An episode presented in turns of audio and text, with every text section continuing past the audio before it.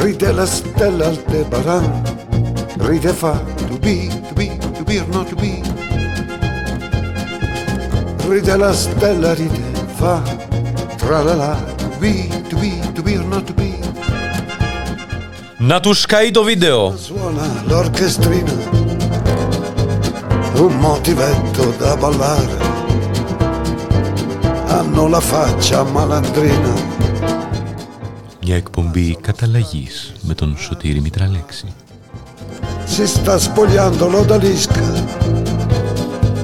È già da un'ora che lo fa.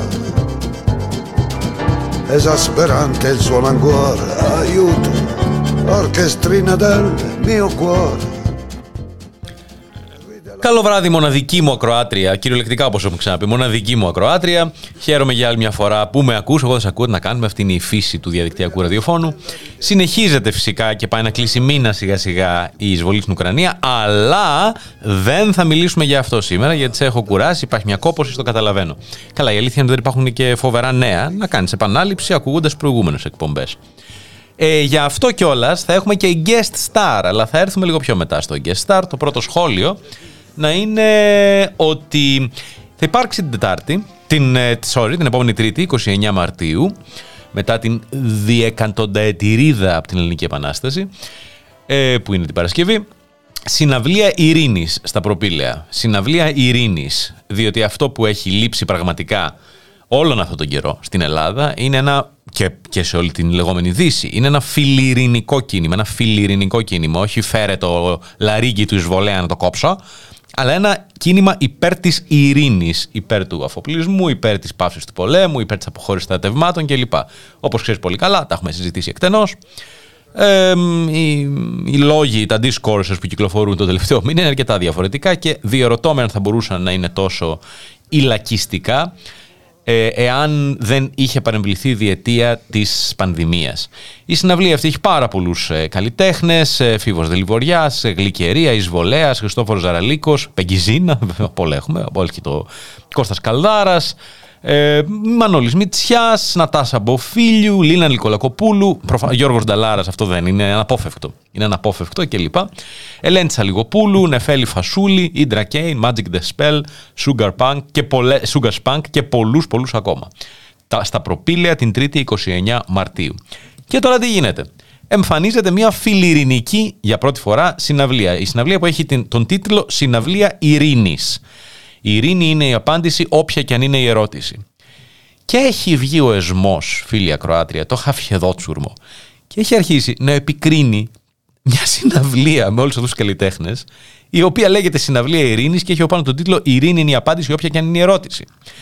Τα δημοσιεύματα στο αγαπημένο της εκπομπής iEfemerida και σε άλλα φιλοκυβερνητικά μέσα είναι ναι, αλλά τι ίσες αποστάσεις έχουμε εδώ όταν λέμε για ειρήνη. Τι είναι αυτή η λέξη, Είναι λίγο ύποπτη αυτή η λέξη. Ειρήνη. Τι πάει να πει ειρήνη, ας πούμε; Και όλοι αυτοί δεν έχουν μια κουβέντα να πούν για το ρωσικό λαρίνγκι που πρέπει να κοπεί. Μόνο λένε αυτά τα ειρήνη και ειρήνη είναι η απάντηση και όλα αυτά τα φλούφλικα. Φίλοι Ακροάτρια, είμαστε σε αυτόν τον αστερισμό. Ό,τι παραδόξου, ό,τι παραδόξου φρίκης ε, το να βγαίνει κάποιος και να λέει Ειρήνη είναι η απάντηση, όποια και είναι η ερώτηση, συναυλία Ειρήνης, να βγαίνει μια σειρά από πάρα πολύ κόσμο αγάπη τους καλλιτέχνες και το χαφιεδότσουρμο, το χαφιεδότσουρμο να λέει αυτά που λέει. Εν τω μεταξύ, ο νέος τρόπος να το λέει είναι να λέει. Είχε ως αποτέλεσμα πολλοί χρήστες των μέσων κοινωνικής δικτύωσης να αντιδράσουν για τις ίσες αποστάσεις και την εξίσωση του θήτη με το θύμα, η οποία φυσικά δεν υπάρχει πουθενά. Δηλαδή, είμαι εγώ, ας πούμε, το μηντιακό τοπίο. Ρίχνω τα πληρωμένα μου trolls στο Twitter και μετά έρχομαι ως επίσημο μέσο και σχολιάζω. Ε, δεν το λέμε εμείς, αλλά η αλήθεια είναι ότι γέρθησαν αντιδράσεις στο δημόσιο λόγο, στα social media κλπ. Σε αυτό το σουρεαλιστικό metaverse βρισκόμαστε, φίλοι Ακροάτρια, αλλά πάμε στα κατεξοχήν της εκπομπής. Η εκπομπή αυτή θα είναι αφιερωμένη στο Γιάννη Αγγελάκα. Και έχουμε μαζί μας, τέλος πάντων, ως προς τη μουσική της επένδυση, γιατί θα πούμε πολλά, έχουμε μαζί μας μια παρουσία που έχει μόνο ένα αρνητικό δεν είναι ακροάτρια της εκπομπής. Διότι ως γνωστόν, εσύ είσαι η μοναδική ακροάτρια, είχες έρθει μια φορά και στο στούντιο. Ε, οπότε έχουμε, αυτό είναι η φοβερή ηρωνία της εκπομπής, άνθρωπο guest star που δεν είναι καν ακροάτρια της εκπομπής. Είναι όμως, έχει άλλες ιδιότητες. Είναι YouTuber, είναι μάνα, μάνα κουράγιο και είναι και ηθοποιός άνευ χαρτοφυλακίου διαμένουσα στο μαγευτικό και προς όραση ειρηνικό αλλά εξοπλιζόμενο ταχαίως Βερολίνο. Κατερίνα Χιωτίνη, σε καλωσορίζουμε. Καλησπέρα Σωτήρη Μητραλέξη και μοναδική του ακροάτρια. Έχει την επιθυμία να τους καεί το βίντεο; Φυσικά. Τότε είσαι ο κατάλληλος guest star για αυτό το τραγούδι, ειδικά, για αυτό την εκπομπή, ειδικά αφού το ακούσουμε το πρώτο τραγούδι. Και γιατί σήμερα Γιάννης Αγγελάκας, διότι το προηγούμενο Σαββατοκύριακο είχαμε την συναυλία στο ΦΑΖ. Μετά, αν δεν απατώμε, από δυόμιση χρόνια απουσίας. Ένα φάζ ε, κατάμεστο, ο κορονοϊός, ε, όπου ο Γιάννης Αγγελάκας ήταν τόσο Γιάννης Αγγελάκας όσο ποτέ. Πάμε!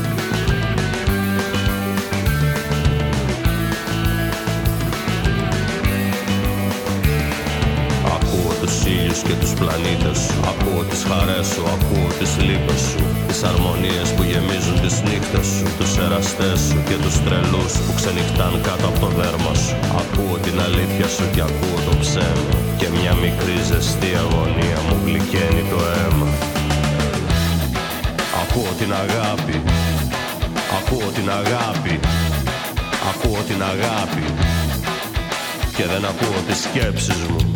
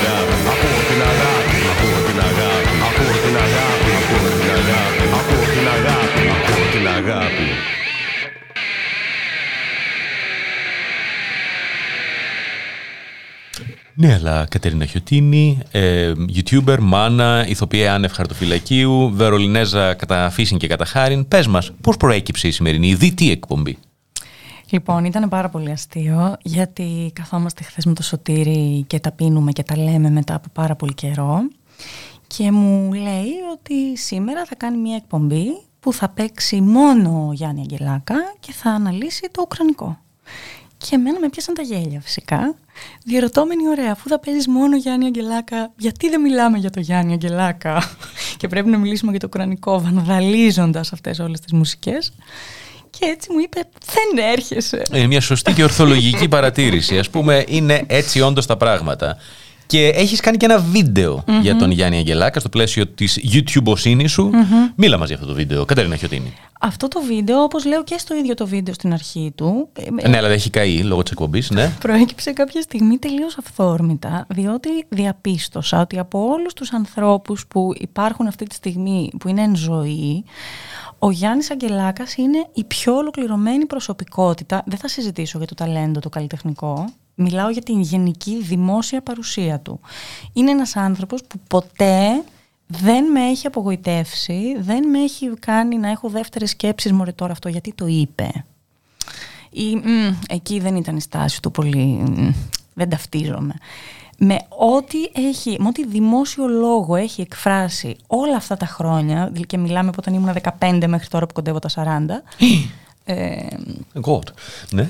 Όλη τη δημόσια παρουσία είναι τόσο συνεπής και τόσο καθαρή που αυτό το πράγμα δεν, κάποια στιγμή με, με συγκίνησε πάρα πολύ βαθιά. Το πώς είναι δυνατόν να, να είσαι πάντα τόσο συνεπής στον εαυτό σου με τόσες ευκαιρίες να έχεις γίνει ο rockstar και να είσαι ο Έλληνας Μικ Τζάγκερ, ας πούμε. Και, και να, κάνεις 20 χρόνια τελευταία συναυλία. Και να κάνεις 20 χρόνια τελευταία συναυλία, ναι. Να τραγουδάς το ίδιο και το ίδιο συνέχεια και να είσαι ουσιαστικά ένα λεφτόδεντρο στην κυριολεξία, που είναι και χαριτωμένη, πολύ αγαπημένη μας έκφραση. Να είσαι μια μηχανή που κόβει λεφτά. Θα μπορούσε κάλλιστα να είναι αυτό. Και όμως δεν το επέλεξε ποτέ. Και αυτό είναι τόσο προς τιμήν του, είναι τόσο σπάνιο που νομίζω ότι είναι ένα εξαιρετικό παράδειγμα να έχουμε στη ζωή μας φωτεινό για το πώς μπορείς να ζήσεις όπως θέλεις, σύμφωνα με τον εαυτό σου, σε ένα καθεστώς που δεν, το, το, δεν, δεν, δεν τίνει προς τα εκεί, δεν σε, δεν σε πηγαίνει προς τα εκεί, σε πηγαίνει στην ακριβώς αντίθετη κατεύθυνση και πρέπει συνέχεια να μάχεσαι. Ναι. Έτσι, έτσι λοιπόν έγινε παράδειγμά μου, είναι παράδειγμά μου Γιάννης Αγγελάκας και γι' αυτό με κινητοποίησα να κάνω και αυτό το βίντεο. Και χαίρομαι γιατί πολλοί άνθρωποι ταυτίστηκαν. Άρα, εσύ αντί για να ακούς την αγάπη, άκουγες τις σκέψεις του Γιάννη Αγγελάκα διαβάζοντας την εντεύξη του όλα αυτά τα χρόνια. Εκτός από τη μουσική. Φυσικά, φυσικά. Και τις αναρτήσεις του και τις συνεντεύξεις του. Και, και, και παρατηρούσα. Δεν είναι μόνο το τι λέει κάποιος. Μάλλον, όχι, δεν είναι μόνο το τι λέει. Το πιο σημαντικό είναι το τι κάνει. Και οι επιλογές του. Το να έχεις έναν άνθρωπο τώρα 60 χρονών που όσο μεγαλώνει γίνεται όλο και πιο avant-garde σαν να μην τον νοιάζει, ας πούμε. Σου λέει, Εγώ τώρα θέλω να πω αυτά. Θέλω να εκφραστώ έτσι. Ναι, έχει πολύ μεγάλο. Πέρα την πλάκα τώρα και μουσικά δηλαδή. Η αλλαγή του ύφου και του στυλ έχει πάρα πολύ μεγάλο ενδιαφέρον. Εγώ ως ε, νιούφης, ως άνθρωπος του γάλακτος, γεννηθεί στο Σωτήριο Νέτο Ανοντόμινη 1988, ήμανε πολύ μικρός. Ε, ήσουν πολύ μικρός, υπάρχει ένα στίχος σχετικός. Όταν με σουρανούσε βέβαια ο Αγγελάκας, οπότε τον γνώρισα στην ύστερη φάση του στον περίφημο, δηλαδή η κυρίως γνωριμία, η κυρίως υπάντηση συνάντηση ήταν με το από εδώ και πάνω Γιάννης Αγγελάκας και επισκέπτες 2005, όπου και το σιγά, σιγά με κλάψω, το οποίο δεν θα παίξουμε σήμερα γιατί το παίζουμε συνεχώς, ας πούμε κλπ. Επίσης είναι και πολύ περίεργες εποχές για να κάνεις δηλώσεις αντιναζιστικές. Μπορεί, άμα κάνεις δηλώσεις αντιναζιστικές, να σου πούνε ότι κρατάς αποστάσεις ή ότι υπερασπίζεσαι εισβολές ας πούμε. Διότι η αλήθεια είναι μονοδιάστατη και δεν μπορεί να υπάρχουν διάφορες αποχρώσεις εκεί μέσα κλπ. Υπάρχει μόνο ένα πράγμα. Οπότε είχα ακούσει τη μεγάλη μπάντα αυτή, τελείως άσχετο με τη φάση τρύπες κλπ. κλπ, κλπ. Και σχεδόν παράλληλα έκανε έναν φοβερό, τώρα δεν θα τον παίξουμε, για να μην καταθλιβεί ας πούμε τελεσιδίκωση η ακροάτρια, έναν φοβερό όμως πραγματικά μαγευτικό δίσκο, το «Οι Ανάσες των Λύκων» με τον ε, Βελιώτη, το οποίο είναι, ξέρω εγώ, τσέλο κοντραμπάσο ότι είναι, mm, ε, εντελώς άλλο στυλ, εντελώς άλλο ύφος και λοιπά και λοιπά και λοιπά. Ε, μετά όμως από ένα ακόμα μουσικό διάλειμμα, από ακριβώς αυτόν τον δίσκο με τον οποίο η μετέρα γαλακτοκομική του γάλακτος μετριώτης εγνώρισε τον Γιάννη Αγγελάκα, θα επανέλθουμε δρυμύτεροι. Μαέστρο, ρίχτο!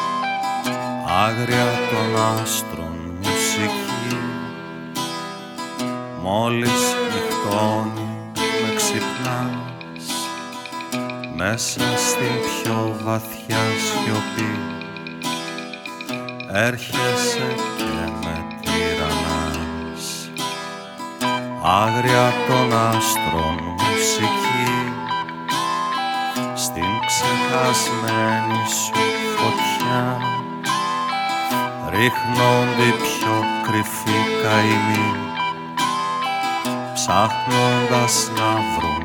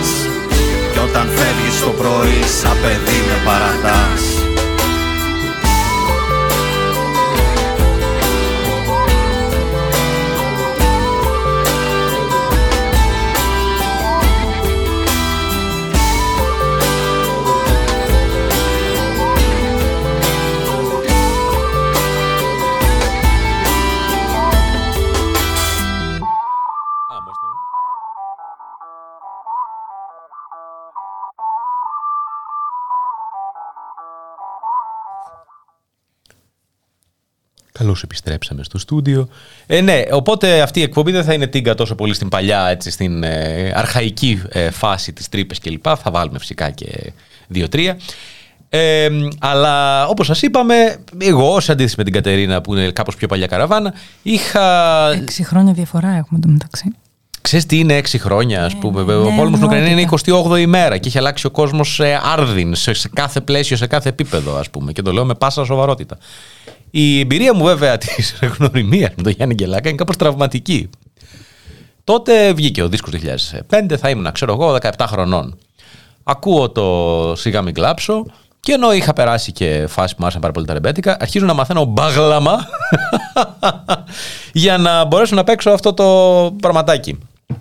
Τέλος πάντων, κάποια στιγμή πάω σε μια συναυλία εκεί πέρα. Πάμε μετά πίσω με έναν άλλο φίλο, τώρα 17 χρόνια, σε πλήρη ακμή, ακμή τους σε καταστροφή, έτσι. Ε, βουτυρόπεδα, εντωμεταξύ φλούφλιδες, ε, φλόρι με ISO 2001, ας πούμε, πιστοποίηση και δεν συμμαζεύεται. Α, πίσω βλέπουμε εκεί μια τύπησα που ήταν η gatekeeper του. Λέω, γεια σας, γεια σας, πληθυντικός φυσικά. Ε, εγώ έμαθα μπαγλαμάλογο Αγγελάκα. Μήπως μπορώ να του πω ένα, ξέρω εγώ, ευχαριστούμε. Ε, κανονικά δεν στέλνουμε κόσμο πίσω, λέει αυτή, αλλά συγκίνησες με αυτό που είπες ότι έμαθα στον τράγκα τράγκα τώρα το... Οπότε άντε πήγαινε πίσω. Πάω στον Αγγελάκα που είχε πιει πάρα πολύ τσίπουρο ή άλλα πράγματα τέλος πάντων εκεί πέρα. Είναι ο ροκ Αγγελάκας εκεί πέρα. Έχει το πετάκι. Γεια σας, γεια σας, κύριε Αγγελάκα. Έμαθα μπαγλα. Ωραία. Αλλά φάση τι μου στείλατε αυτό το παρατράγουδο εδώ πέρα. Αλλά όπως βλέπεις, Κατρίνα Χιωτίνη, δεν κρατάω κακία, δεν κρατάω καμία κακία. Τι κλπ. κακία να κρατήσεις, τι έπρεπε να κάνει δηλαδή, τι να σου πει. Ε, το θέμα είναι, ξέρεις, ακούω την αγάπη και δεν ακούω τι σκέψει μου, οπότε κάπως έτσι κουλαντρίζεται το πράγμα. Ε, λοιπόν, ο λόγος σε σένα περί Γιάννη Αγγελάκα. Ο, στο μαέστρο είχα πει κάτι για το επόμενο που δεν ισχύει. Δεν ισχύει. Δεν, το του κάνω γυμνάσια. Ο λόγος σε σένα. Και πώς τον βιώνεις και τώρα στην ξενιτιά; Ε, αυτό είναι νομίζω το πιο, το πιο συγκινητικό και ο λόγος, όσο μένεις έξω, βρίσκεις λόγους, εντάξει, θα μιλήσω για τον εαυτό μου, δεν θα γενικέσω. Όσο μένω έξω, ε, ανακαλύπτω ξανά και ξανά όλο και πιο βαθιά την ελληνικότητά μου και τι, το τι είναι για μένα η ελληνικότητα. Πράγματα που είχα δεδομένα, ε, τα, δεν είναι καθόλου δεδομένα, τα επανεκτιμώ. Και η μουσική του Αγγελάκα, ναι, είναι μια φοβερά συγκινητική παρέα για μένα και μου χτυπάει οι χορδές κάθε φορά που που, που τις είχα, ξέρεις, που, δεν ήξερα τέλος πάντων ότι, ότι μπορούν να χτυπηθούν όλες αυτές οι χορδές. Αυτό έλεγα και στο βίντεο, ότι αυτός ο καλλιτέχνης μου χτυπάει όλες τις χορδές ταυτόχρονα, σε ένα πολύ βαθύ ε, επίπεδο και ψυχικό και κοινωνικό και προβληματισμού και όλα. Μετά Εχθές που είπες, θα μιλήσουμε για τον Αγγελάκα και λέω: Όπω Χριστέ μου, πόσα πράγματα έχουμε να πούμε για τον Αγγελάκα. Και μετά καθόμουν και σκεφτόμουν ότι αν θέλουμε να σεβαστούμε τον Αγγελάκα, μπορούμε απλά να καθόμαστε πέντε λεπτά και να λέμε τι να πει κανείς για το Γιάννη; Φαντάζομαι θα είναι συναρπαστικό για την μοναδική ακροάτρια της εκπομπής. Τι να πει κανείς. Ε, τώρα είχε ενδιαφέρον αυτό που είπες. Ε, μέσω Αγγελάκα λέει, όντας εγώ Λονδίνο, Άμστερνταμ ή Βερολίνο. Ε, ανακαλύπτω μια ελληνικότητα, η οποία mm-hmm. όμως δεν είναι της Γιάννης Αγγελοπούλου, αλλά του Αγγελάκα. Ναι. Ποια είναι αυτή, ποια είναι τα πράγματα τα οποία θεωρούσες δεδομένα και διαπίστωσες ξαφνικά ότι δεν είναι δεδομένα; Θεωρούσα δεδομένη την, την άμεση επικοινωνία των ανθρώπων. Θέλω να πεις ότι οι Γερμανοί δεν είναι ζεστοί άνθρωποι, ας πούμε, που ανοίγονται με, το πάτημα ενός κουμπιού. Θέλω να πω ότι. Μην μου κάνεις με το κεφάλι, γιατί δεν το βλέπει η ακροάτρια. Πρέπει να το πεις με λόγια. Μοναδική ακροάτρια. Κουνάω το κεφάλι σε καταβατικά. Θέλω να πω ότι προτιμώ 10.000 φορές να μπαίνω σε ένα ταξιτζί που θα μου μιλήσει για τη μάχη των Ανουνάκη. Παναγία από το να ακούω τον καθηγητή πανεπιστημίου, τον Γερμανό, τον Αναρχικό, να μου λέει ότι οποιαδήποτε διαμαρτυρία εναντίον του Ισραήλ είναι αντισημιτισμός. Μάλιστα. Την ώρα δηλαδή- που επανεξοπλιζόμαστε παράλληλα. Ναι, και πριν και, πριν και τώρα. ναι, ναι, ναι, δηλαδή ναι, ναι. αυτή είναι όλη την επιστημονικά φορτωμένη... Δεν, δεν, δεν θέλω να βρίσω στην εκπομπή. Αυτό το επιστημονικά φορτωμένο φασιστικό μονομπλοκ τρόπο σκέψης δεν μπορούσα να τον φανταστώ ότι θα χρειαστεί ποτέ να έρθω αντιμέτωπο μαζί του, ρε παιδί μου. Και δηλαδή η ελευθερία εδώ είναι ότι είμαστε το μπάχαλο του αιώνα. Και λέω ο καθένα την. Εγώ το λέω θετικά. Φυσικά. Είμαστε το, το ιερόν μπάχαλον ναι, τη χώρας αυτής. Όλα παίζουν. Γιατί η βάση της ελληνικότητας για μένα είναι η σύνθεση αυτό είναι το να είναι κανείς Έλληνας και να είναι αυτό που λέμε και στο Σταυροδρόμι, με Ανατολής και Δύσης και Θεού και Ηλισμού και μεταφυσικής σκέψης και ρεαλισμού. Και... Όλο αυτό το πράγμα δεν είναι εύκολο να το κατανοήσει ένας Βόρειο Ευρωπαίο. Πώς γίνεται; Κοίτα, υπάρχει και ένα άλλο θέμα, δηλαδή για να μην το πούμε ως λαοί, ο μεν λαός, ο άλλος λαός.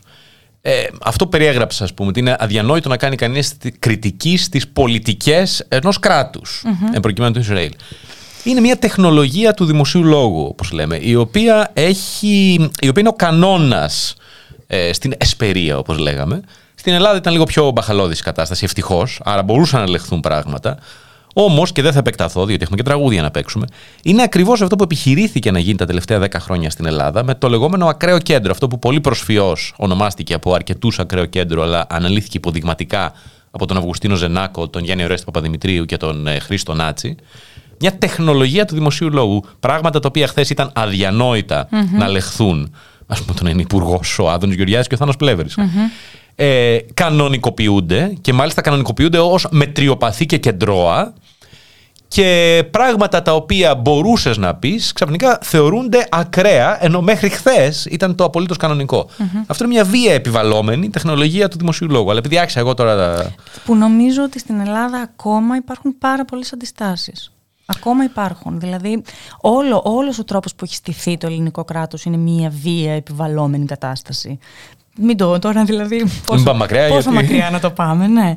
Μέσα σε αυτή τη βία η μεταβαλλόμενη κατάσταση όμως που έχει έρθει και έχει φορεθεί έτσι καπέλο, ο Έλληνας ενστικτοδός ε, εξακολουθεί να, να κρατάει τη, τα, τα, τα, τα ανακλαστικά του. Κα, θα φανεί, να δούμε. Είναι και πολύ έτσι, κρίσιμες περίοδοι ωραία, τώρα έτσι που θέλω να ελπίζω και θέλω να περάσω και μπας περιπτώσει τη μοναδική ακροάτρια ένα μήνυμα αισιοδοξίας ότι αυτό το πράγμα που έχουμε εμείς ως λαός, ας πούμε, που εντάξει, ωραία, ακούγεται πολύ στερεοτυπικό. Ε, υπάρχει μια αλληλεγγύη, υπάρχει ένα ένστικτο αλληλεγγύης, υπάρχει ένα ένστικτο ε, κοινότητας ακόμα που δεν υπάρχει στη Γερμανία. Είναι σημαντικό να το κρατήσουμε αυτό. Να μπορούμε να μιλάμε ελεύθερα ο ένας με τον άλλον και να κοιτάμε λίγο ο ένας τις ανάγκες του άλλου. Αυτό. Η απόδημος μας λέει ότι φίλη ακροάτρια η σκηνή αυτή έχει ψωμί. Μαέστρο, δώσε, η αγάπη ορμάει μπροστά.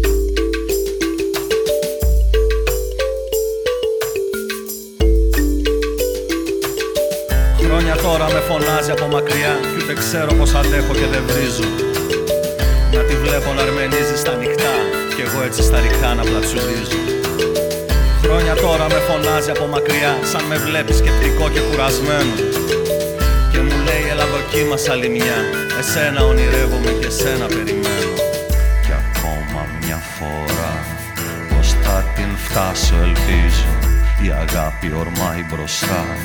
Κι εγώ πίσω πρικλίζω Πέφτω κι αυτή γελά. Μα εγώ πονάω και βρίζω Και πάω να σηκωθώ ξανά.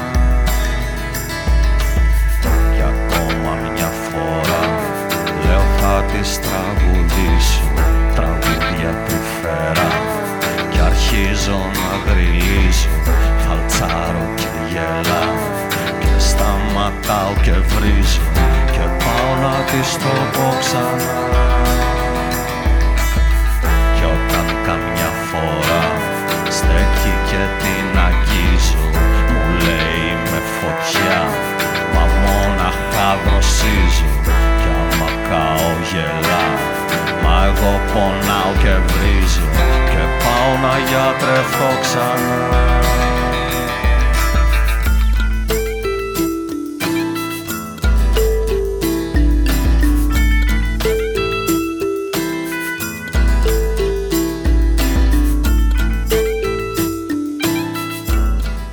Δεν τα παίζουμε ολόκληρα, να πούμε και καμιά κουβέντα. Ας πούμε τι θα γίνει. Φίλη ακροάτρια, να πάει να τα βρεις, ας πούμε, στο διαδίκτυο. Τι να σε κάνουμε. Τέλος πάντων. Λοιπόν, ε, ανέφερε κάποια στιγμή η Κατερίνα Χιωτίνη ένα «Ω Χριστέ μου Αγγελάκας», κάπως έτσι, και μου έδωσε πάσα, πάσα ενδιαφέρουσα για μία μικρή σύντομη ανάλυση για τον Γιάννη Αγγελάκα ως θεολόγο, βεβαίως. Γιατί όταν εγώ έκανα και το, τη μελέτη μου στο Μάξιμο Νομολογητή και άκουγα Αγγελάκα παράλληλα, φαν- πάντα, ε, ένα από τα βιβλία του Μαξίμου Νομολογητού είναι η Μυσταγωγία. Και πάντα φαντασιωνόμουν ένα audiobook όπου ο Γιάννης Αγγελάκας θα διαβάζει μάξιμο ομολογητή, μυσταγωγία. Εόν χαριστεί ο χρόνος όταν στείλει τις κινήσεις, χρόνος δε εστί ο αιώνα όταν κινη... μετρείται κινήσει φερόμενος κλπ. Δεν χρειάζεται νομίζω. Δυστυχώς δεν υλοποιήθηκε αυτό, αλλά θέλω να πω τα εξής. Ε, έχουμε έναν rockstar.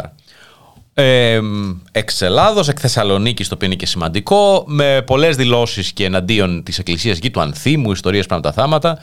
Κάποιες είναι και έχουν αυτό το factual πράγμα με τη σχέση Εκκλησία κράτου, ότι λέει: Ω, και καλά, κάνω φιλανθρωπικό ενδρό. Αν κάνανε, θα είχε χορτάσει όλη η Θεσσαλονίκη. Που εντάξει, δεν είναι ακριβώς έτσι τα πράγματα. Αλλά το πραγματικό, το secular, το καλό, το πρόστιχο, είναι το να σου είναι παντελώς αδιάφορο αυτό το θέμα. Παντελώς αδιάφορο αυτό το θέμα. Αυτό είναι εκοσμίκευση. Δεν είναι να είσαι εναντίον του, είναι το να σου είναι αδιάφορο. Ο Αγγελάκας είναι τελείως διαφορετική περίπτωση. Α πούμε, σε μια συνέντευξη εδώ στο Vice, τον ρωτάνε, είχε πει κάποια στιγμή ότι η μουσική είναι η απόλυτη θρησκεία. Άλλες θρησκείες με την πιο παραδοσιακή έννοια σε συγκίνησαν. Ποτέ πίστεψες ποτέ ότι υπάρχει κάτι άλλο πέρα από αυτό που ζούμε. Και απαντάει ο Αγγελάκας, πάντα. πι- Με κανονική φωνή. Πάντα πιστεύει σε κάτι άλλο. Τατά, δεν υπάρχει κόσμος που να αγαπάει τη μουσική και να μην πιστεύει ότι υπάρχει κάτι περισσότερο και μεγαλύτερο από αυτό που αντιλαμβάνεται με τις αισθήσεις του. Τα λέω αυτά γιατί είναι σημαντικό, διότι μιλάει ένας άνθρωπος ο οποίος δηλώνει άθεος, αν μη τι άλλο. Δεν ξέρω αν έχει δηλώσει ποτέ άθεος. Δεν, δηλώνω, δεν πιστεύω στους θεούς, τους δεδομένους. Η μουσική είναι ένας τρόπος να δεις πέρα από την πραγματικότητα. Ε, στον πυρήνα της η μουσική μεταφέρει ενέργεια και συναισθήματα. Αυτό από μόνο του έχει μια θρησκευτικότητα. Πιστεύω λοιπόν, όχι εις ένα Θεό, ούτε σε 12 θεούς. Πιστεύω ότι η ζωή μας έχει νόημα, παρότι τα τελευταία χρόνια, στην παρακμή του καπιταλισμού που ζούμε, wink wink nudge nudge, ε, οι, οργανωμέ, οι οργανωμένες θρησκείες μαζί με τις εξουσίες προσπαθούν να μας πείσουν ότι η ζωή μας δεν έχει καμία αξία. Η δική μας δουλειά είναι να μεταφέρουμε την πίστη ότι το πράγμα δεν είναι μόνο αυτό που βλέπουμε, ότι οι ζωές μας αξίζουν τον κόπο και ότι το σύμπαν έχει λόγο ύπαρξης. Οπότε έρχεται ο Αγγελάκας και λέει: Εγώ είμαι πιο θεολογικός Ακριβώς. από τις ε, θρησκείες. Επίσης, πολλά τραγούδια είναι τελείως θεολογική η στίχη του. Ε, Ποιος καίγεται απόψε και μύρισε η πόλη αγάπη, ας πούμε, από τον δίσκο με τον ε, Βελιώτη κλπ. κλπ. Το δικαιοσύνη για μένα το πιο χαρακτηριστικό και το πιο έντονο. Αλλού λέγονται ατάκες σε συνεντεύξεις που δεν αναφέρονται, δεν είναι μ, αναφέρονται σε θρησκείες. Ότι δεν πρόκειται ποτέ να μείνω μόνος, στη χειρότερη περίπτωση θα είμαι με το Θεό. Αυτή η φράση του Χένρι Μίλλερ με σημάδεψε από έφηβο κλπ. κλπ, κλπ. Αυτά τα λέω και ξαναλέμε διότι η πραγματική εκοσμίκευση είναι το ότι δεν υπάρχουν αυτές οι έννοιες. Υπάρχει ένα blank slate, ένα ουδέτερο πράγμα, ένα τάμπουλα ράσα. Και εδώ δεν βλέπουμε αυτό. Βλέπουμε στου- στα ποίηματά του Σάλια Μισόλογα και Τρίπιοι στίχη του 95 ε, τα δάκρυα σαν εξατμίζονται, δεν χάνονται, η θλίψη που σκορπάμε επιζεί, κάποιος Θεός τη συγκεντρώνει, ζητά δύναμη για λίτρα και εμείς πληρώνουμε κλπ. Αλλά ίσως από τα πιο θεολογικά τραγούδια, ακριβώς αυτό το πλαίσιο της ε, αντίδρασης σε αυτό που ζει και σε μια πόλη πάρα πολύ θρήσκα, ας πούμε, και ευσεβή τη Θεσσαλονίκη, είναι το ερετικό από εκείνο τον δίσκο του 2005 με τους επισκέπτες ε, το οποίο είναι εναντίον ουσιαστικά του Χριστοδούλου, του Αρχιεπισκόπου τότε βέβαια και όλο αυτό το πλαίσιο και δεν συμμαζεύεται, σίγουρα και του ανθίμου του Μητροπολίτη Θεσσαλονίκης. Το τραγούδι είναι τελείως θεολογικό, δηλαδή αφορά, αφορά μια ακροάτρια, όπως τα λέγαμε και εδώ, που αυτά τα ζητήματα κινούνται στην ψυχή τους όχι με τις λέξεις αυτές και τις ετικέτες αυτές, αλλά είδες ειδηλαγμένα. Δεν ξέρω αν βρίσκεται κρυμμένος στα νύχια ο Θεός, μα εσύ πιο πολύ μου μοιάζει για λύκος νηστικός, λέει στους ιεράρχες που είχε κατά νου. Και όταν στα πρόβατα αγορεύει για του έθνους το καλό, διάολες σε βλέπω να χορεύεις του κτίνους στο χορό. Οι έννοιες είναι θεολογικές, έτσι τελείως. Πες μου πώς γίνεται η αγάπη να ζει από τη λέξη εχθρός, να μας το πούν και αυτοί που επικρίνουν την φιλιρινική συναυλία, by the way. Α το βάλουμε. Μαέστρο ρίχτο.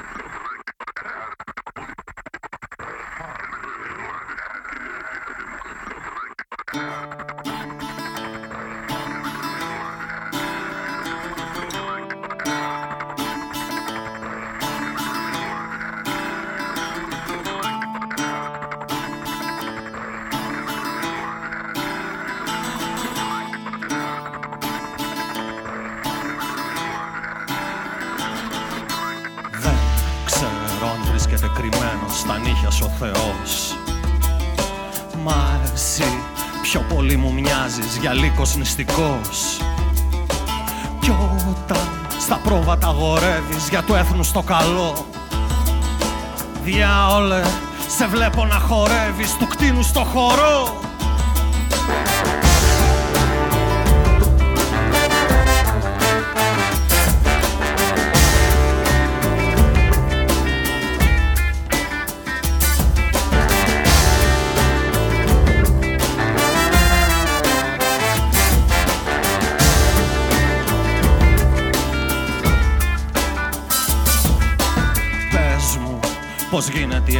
η αγάπη να ζει απ' τη λέξη εχθρός. Και πως θα βρω της σωτηρίας σκυμμένος και βουβός. Κι αν πάλι αυτό το τραγουδάκι σου μοιάζει ερετικό Διάολε, φύγε από μπροστά μου, μου κρύβεις το Θεό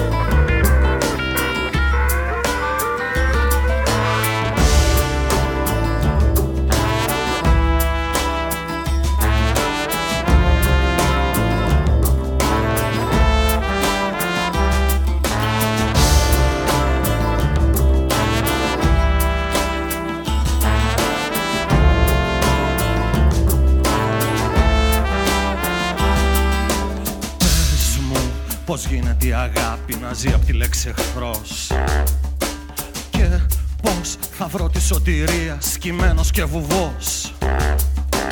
Κι αν πάλι αυτό το τραγουδάκι σου μοιάζει ερετικό Διάολε, φύγε από μπροστά μου, μου κρύβεις το Θεό. Hey! Ποιος καλύζει το σκοτάδι στην ψυχή μου κι όταν χαίρομαι ποιος κλαίει.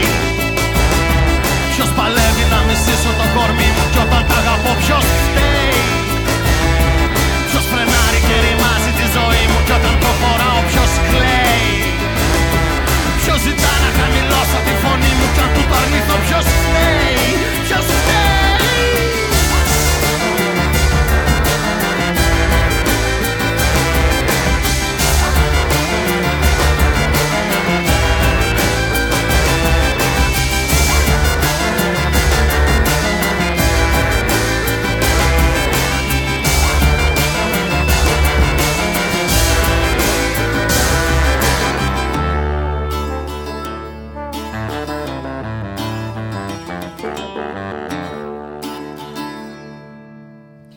εσύ που μας φροντίζεις σαν πρόβατα σφαγμένα, στείλε μου αν θέλεις λίγη, μόνο λίγη, τόσο δά δικαιοσύνη και για μένα επίσης.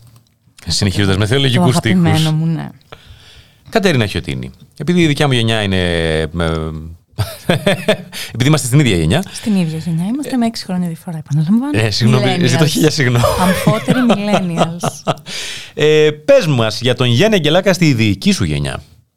Στη δική μας γενιά. Ο Γιάννης Αγγελάκας λοιπόν στη δική μας γενιά στους πιο γέρους millennials ε, ήταν, έχει ενδιαφέρον το πώς προσπάθησαν να τον, να τον διαλύσουν τα μέσα ε, στο ξεκίνημα των τρυπών, όχι μόνο εκείνου, τις τρύπες γενικά Άρα στην προηγούμενη γενιά. στην προηγούμενη γενιά. Η προηγούμενη γενιά προσπάθησε ναι, σε εμάς. Σε εμάς, γιατί κάνοντάς το αυτό, παρουσιάζοντας τις τρύπες ως ε, ε, αντικοινωνικά στοιχεία, πρεζάκια, σκοτεινούς, αυτό, μίζερους τύπους, περίεργους που δεν ξέρουμε τι κάνουν, αλήτες. Όλο αυτό δεν είχε απεύθυνση στις τρύπες. Είχε απεύθυνση σε εμάς που ήμασταν από κάτω και χτυπιόμασταν. Το, το, το, το, το, το, το target group δηλαδή που έπρεπε να χτυπηθεί ήταν ότι όλοι εμείς που είμαστε εκεί από κάτω και χτυπιόμαστε. που- Γιατί και εγώ τότε ήμουν μικρή όταν γινόντουσαν τα μεγάλα τα έξαλα στο λικαβιτό. Δεν με είχε αφήσει η μαμά μου να πάω σε εκείνη τη συναυλία, Ω. τη, τη μυθική συναυλία. Ξέρω, εγώ ήμουν 12 χρονών. Όμως οι, οι φίλοι και οι γνωστοί ήταν 15-16 και ήταν εκεί. Και χτυπιόντουσαν, είχε γίνει ένας χαμός. Ήρθαν, οι- ήρθαν, ήρθαν οι μπάτσι, σταματήσαν τη συναυλία, ξύλο. Δηλαδή είχε γίνει μια μεγάλη. Το είχαν παίξει τις ειδήσεις. Ε, όλο αυτό π- προσπάθησαν δηλαδή όπως μπορούσαν μιας και δεν μπορούσαν να τον κατατάξουν κάπου και βλέπανε ότι δεν, δεν γίνεται να τον πάρουν με τα νερά τους και να τον κάνουν διαφήμιση για γιαούρτι όπως τα θέλανε ε, προσπάθησαν να τον βγάλουν τελείως να τους βγάλουν όλες τις τρύπες εκτός Τι, τώρα αυτό είναι κάτι σκοτεινό, μαύρο και άραχνο. Δεν ταιριάζει στην Ελλάδα του 90 που πάμε να οικοδομήσουμε της Ελένης Μενεγάκη και του Πέτρου Κωστόπουλου. Τι είναι τώρα αυτό το πράγμα το ακατανόητο; Γι' αυτό λοιπόν εγώ νιώθω παιδί, όπως και όλοι μου οι φίλοι, νιώθω ότι είμαστε παιδιά του, διότι προσπαθούμε ε, να, να κρατήσουμε αυτή όλη τη μνήμη και την ένταση της ποίησης και της ζωής, γιατί για μας ήταν ζωή αυτό το πράγμα και καινούρια ενέργεια ότι- και ότι ακούμε κάτι που μας εκφράζει πραγματικά και συνεχίζει να είναι έτσι 30 χρόνια μετά και αυτό είναι συγκλονιστικό. Γιατί, ξέρεις, μεγαλώνεις και λες τώρα δεν θα συγκινηθώ, δεν, δεν μπορώ να κάτσω πια να ακούσω Michael Jackson, ας πούμε, πώς άκουγα στα 12 και στα 13. Δεν μπορώ, βαριέμαι. Αλλά τρύπες δεν βαριέμαι. Τρύπες δεν βαριέμαι να Μισή ακούω. ζωή μαύρος, μισή ζωή λευκός. Μάικλ πάντα. Τζάξον ζεις για πάντα. Για πάντα πάω πάω και ζεις, ναι. Λοιπόν, δεν, δεν μπορώ. Τέτοια πράγματα δηλαδή που ήταν έτσι της μοδός τότε και τα ακούγαμε. ε, Πλέον τα, τα απορρίψαμε, τα, τα ξεπέρασε η ιστορία. Όμως βλέπει κανείς ότι τις τρύπες δεν τις ξεπερνάει η ιστορία. Τι να κάνουμε; Εν τω μεταξύ, αυτό που είπες, ότι ρε παιδί μου δεν μπορεί να γίνει διαφήμιση για γιαούρτι. Μου θύμισε στίχο του Μακαρίτη του Πανούση από το φοβερό σημειωτέο τραγούδι, φοβερό ανακοχή που δεν θα παίξουμε εδώ γιατί παίζουμε μόνο Αγγελάκα. Έχουμε πόλεμο, μην το γελάς μωρό μου, για δες πως με κοιτάει σπίτι νοικοκυρά. Κοίτα ποιοι παίρνουν τα τραγούδια μου μωρό μου και τα πουλάνε για απορριπαντικα σαν απορριπαντικά. Το οποίο μου το θύμισε εντόνως, εντόνως, εντόνως. Ναι, έτσι. Πώς το είπες, πε- πρεζάκια, πώς το είπες, ε, κάπως το είπες; Πρεζάκια, αλήτες, αντικοινωνικά στοιχεία. Α ακούσουμε λοιπόν ένα τραγούδι ενός πρεζακίου, ενός αλήτου, ενός αντικοινωνικού στοιχείου. Όπως είμαστε Μαέστρο όλοι μας. Ρίχτο.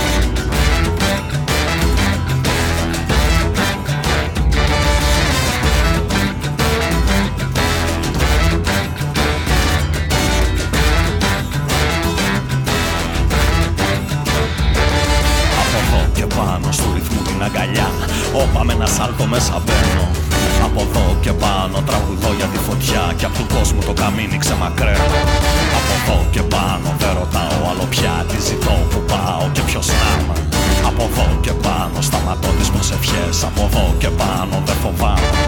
Από εδώ και πάνω. Από εδώ και πάνω. Από εδώ και πάνω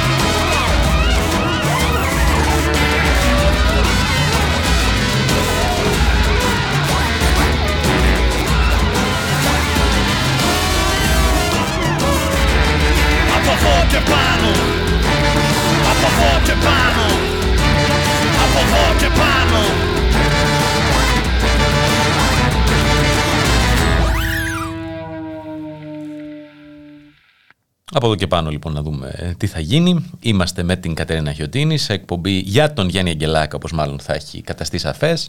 Από τη μία φίλη ακροάτρια χαίρομαι που μας ακούς, από την άλλη πρέπει να σε ψέξω, πρέπει να σε ψέξω φίλη ακροάτρια, διότι την ώρα αυτής της εκπομπής γίνεται ε, η μεγάλη ανάλυση εκδήλωση νερντουλική στο Τριανόν από τις 8 και μετά με τον ε, Γιάννη Βαρουφάκη και τον Μηθριδάτη των ημισκουμπρίων, που η φρίκη που έχω διαπιστώσει είναι ότι εντάξει, εγώ είμαι 33 ετών. Οι νεότεροι δεν τον ξέρουν, παιδιά. Ναι. Δεν, δεν τον ξέρουν. Λέει, είναι κάτι το απίστευτο. Ναι, εδώ δεν ξέρουν τον Αγγελάκη. Λέει παππούδη φάση, ξέρεις. Ναι. Εμείς που δεν είμαστε και με το 1,5 πόδι, ε, τα έχουμε. μεγαλώσαμε με αυτά τελείως. Mm. Τέλος πάντων, και θα συζητήσουμε για το Star Trek ως πολιτικό πρότυπο. Ω πολιτικό πρότυπο και μάλιστα ως ε, πρότυπο αντιπολεμικό ελευθεριακού κομμουνισμού. Προφανώς τη φράση αυτή είναι, τη σκέφτηκε ο Βαρουφάκης και όχι ο Μηθριδάτη. Είναι αρκετά εμφανές νομίζω. Τέλος πάντων.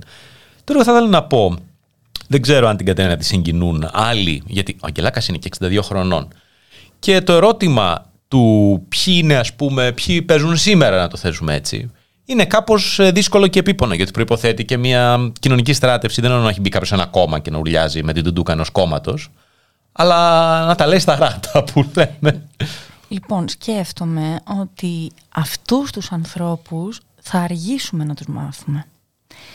Βλέπεις τώρα ομάδες, γκρουπάκια και γκρουπουσκουλάκια τα οποία είτε θα βγουν στο δρόμο, θα είναι έξω από τα δικαστήρια να φωνάζουν για το Ζακ, θα παίζουν σε καταγόγια που του πάνε πέντε φίλοι τους.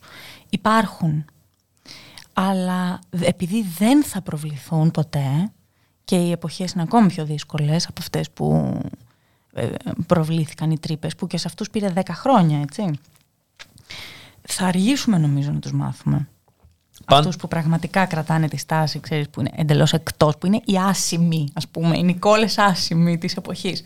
Νομίζω ότι θα αργήσουμε πιο πολύ να τους βρούμε και είναι και αυτό ένας πολύ καλός λόγος να επιστρέψω στην Ελλάδα, να κάνω... Στο ευχόμαστε και Να θα είσαι ψά- και να συχνή guest ψάχνω. εδώ πέρα. Αλλά έχει πλάκα που λες οι άσημοι, οι Νικόλες άσημοι, αναφερόμενοι στον Νικόλα άσημο. Το Νικόλας βέβαια Νικόλαος, λαόνικος, η νίκη του λαού. Οπότε και αυτό το πλαίσιο, ότι είναι οι άσημοι είναι αυτοί που εν τέλει θα φέρουν Φυσικά. τα ζώπηρα. Ε, ε, με κίνδυνο να ξενερώσω τόσο την επισκέπτρια εδώ, Γιάννης Αγγελάκας και επισκέπτρια, όπω λέμε και επισκέπτες, τόσο και τη μοναδική Μπορώ να ακροάτρια. κάνω μια παρένθεση για το Μηθριδάτη εδώ; Ναι, Ε, μας ξεντρόπιασε ο Μηθριδάτης, έχω να πω. Μας ξεντρόπιασε με το, αυτό το ποίημα, το, Με το τραγούδι, ναι. εξάλεπτο το τραγούδι. αλλά 12 λεπτό. 12 λεπτό, έχεις δίκιο. Έξι, έξι πράξεις. Ναι, νομίζω. ναι, ναι. ναι, ναι. Ε, ήταν, ένα, ήταν μια κραυγή που δεν την ακούγαμε τόσο καιρό. Την είχαμε ανάγκη. Ήταν, εξέφρασε έναν ολόκληρο λαό από κάτω. Δηλαδή, ήθελα να το πω αυτό, ότι μην το περνάμε στον Τούκο. Ο Μηθριδάτης τόλμησε να κάνει αυτό που δεν τόλμησε να κάνει κανένας άλλος της γενιάς του και κάτω σε αυτή την τόσο δύσκολη κατάσταση. Με απασχολεί βέβαια και το κατά πόσον λειτουργήσε ίσως σαν μια ε, ξέρεις, πρόσκαιρη βαλβίδα εξαερι, εξα, εξαερισμού. Γιατί βγήκαν όλοι και είπαν επιτέλους βγήκε κάποιος να τα πει. Ε, μετά ψηλό ξεχάστηκε, ας πούμε, ξέρεις, κλπ. κλπ, κλπ. Ενώ συνεχίζει να έχει μια επικαιρότητα. Κινδυνεύοντας λοιπόν να ξενερώσω, διακινδυνεύοντας να ξενερώσω τόσο την επισκέπτρια όσο και τη μοναδική ακροάτρια. Και μιλώντας για ηλικίες που δεν είναι νεότερες του Αγγελάκα, η αλήθεια είναι. Εγώ έχω να πω και λέω κινδυνεύοντας να ξενερώσω, επειδή πολύ κριτική πέφτει για θανασοσοκράτηδες κλπ.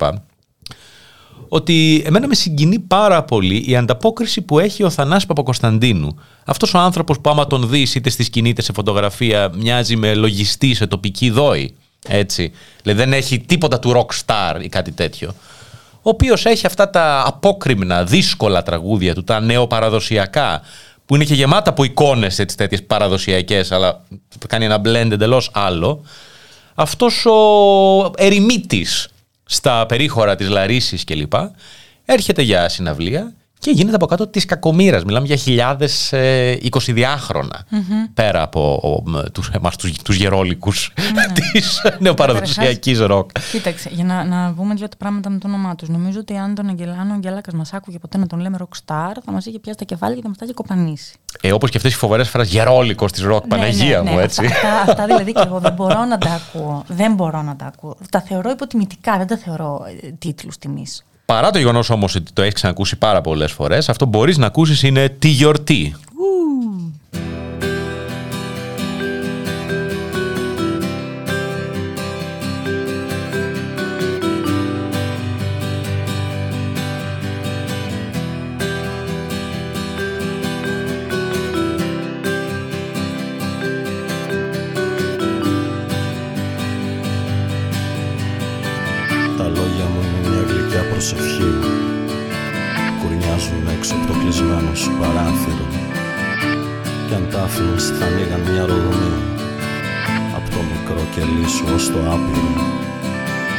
Μα σοπαίνεις και θρυνείς σαν τον κατάδικο.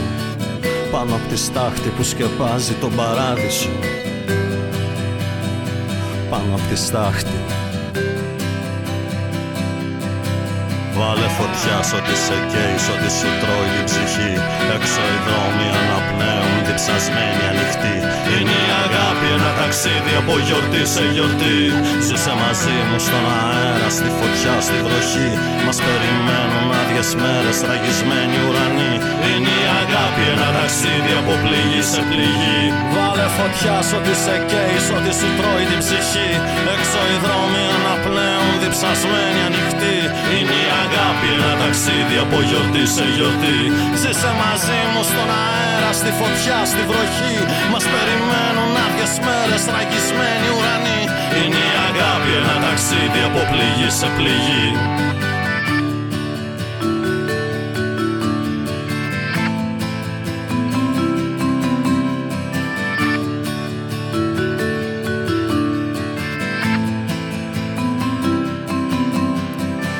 Τα λόγια μου είναι μια ανέλπιδη ευχή.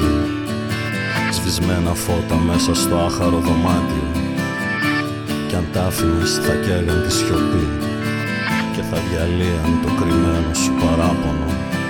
Μα εσύ σωπαίνεις και θρύνεις σαν τον κατάδικο Πάνω από τη στάχτη που σκεπάζει τον παράδεισο. Πάνω από τη στάχτη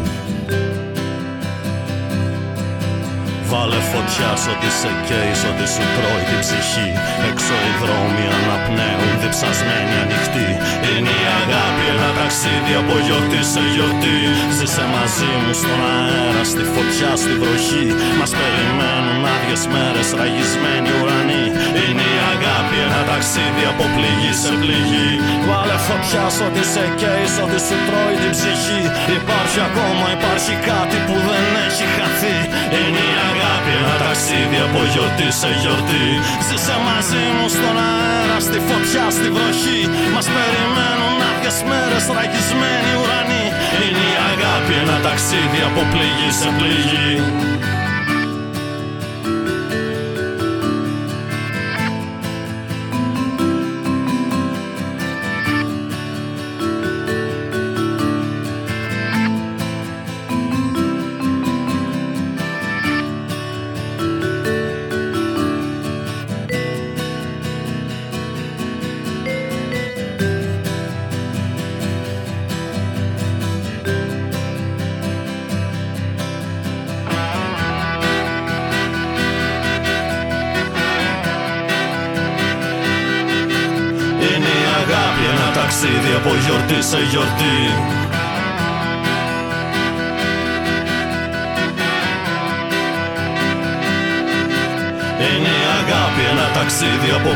πληγή σε πληγή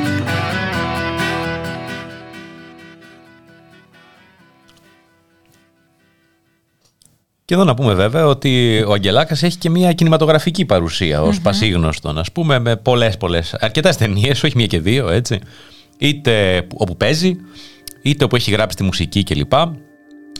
Το θυμάμαι το «Ο χαμένος τα παίρνει όλα», που έχω το εξής θέμα. Δεν, ε, δεν μπορώ να ακούσω ελληνικές ταινίες, δεν ακούω καλά τι λένε, δεν ακούω καλά τους διαλόγους, ας πούμε. Ειδικά αν μιλά, αν μιλάει και ο ας πούμε. Είναι αδύνατον. Οπότε θέλω να τις δω με υποτίτλους όταν υπάρχουν. Και αυτό, επειδή αυτοί οι υπότιτλοι συνήθως είναι για τους hearing impaired, για αυτούς που έχουν κακή ακοή, μου θύμισε αυτό που έγινε μαζί μας, που κουνάς το κεφάλι. Λέω, δεν, ακούει, δεν βλέπει η ακροάτρια το κεφάλι σου να κουνιέται. Και λες εσύ μετά, κουνάω το κεφάλι μου. μου θύμισε τους υποτίτλους. Ο Χαμένος το παίρνει όλα, ήταν συγκλονιστική ταινία. Ε, Πάντως, τι ήθελα να πω τώρα; Αχ, κάτι ήθελα να πω και το ξέχασα. Δεν πειράζει, δεν έχει σημασία. Δεν έχει σημασία πολλά γίναν βιαστικά, που λέει και το συγκεκριμένο μάλιστα τραγούδι.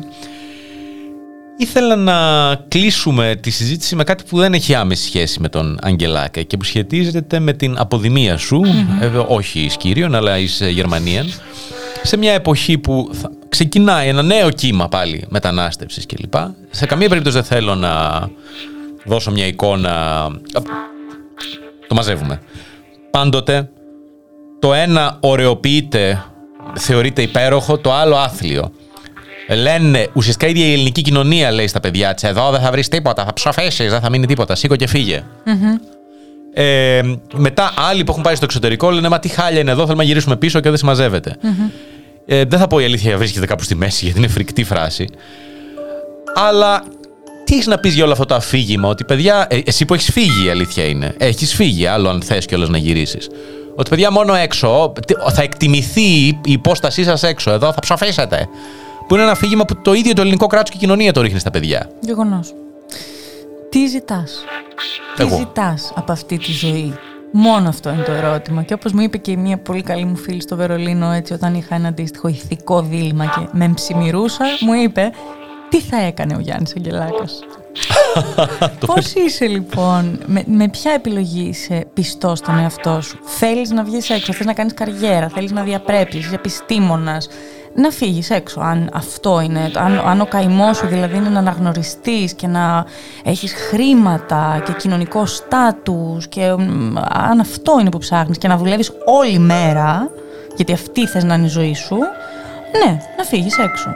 Εάν εκτιμάς τη ζωή σου αλλιώς και όχι μόνο δουλεύοντας σαν τον Ήλωτα, σαν προτεσταντική φοράδα και χωρί, χωρίς διασκέδαση, χωρίς σύνδεση, χωρίς αγάπη, χωρίς επαφή στην απομόνωση, τότε ναι, αν έχεις άλλα προβλήματα, άλλους προβληματισμούς, δεν μπορείς εύκολα να θες τη χώρα σου, τη γλώσσα σου, τους ανθρώπους σου. Food for thought. Ναι. Τροφή για σκέψη. Ναι. Κατερίνα Χιωτίνη, σε ευχαριστούμε θερμότατα. Θερμότατα για την παρουσία σου Εγώ εδώ. σας ευχαριστώ πάρα πολύ. Ευχόμεθα τα βέλτιστα. να Φίλοι κρατάμε την ακροάτρια, αισιοδοξία μας και την αγωνιστικότητά μας, παρακαλώ. Ηθικό ακμαίο, ακμεότατο. σκληρή η Χιωτίνη. Μμ. Φίλοι ακροάτρια, σας καληνυχτίζουμε. Χαιρετούμε. Γεια σας.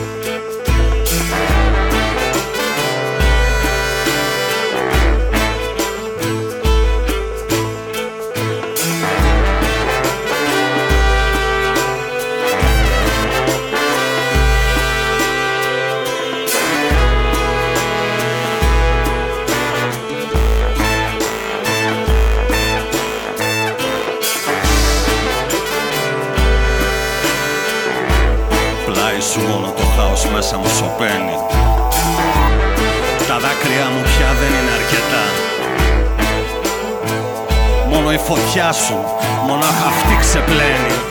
Τη λερωμένη, τη φτωχή μου την καρδιά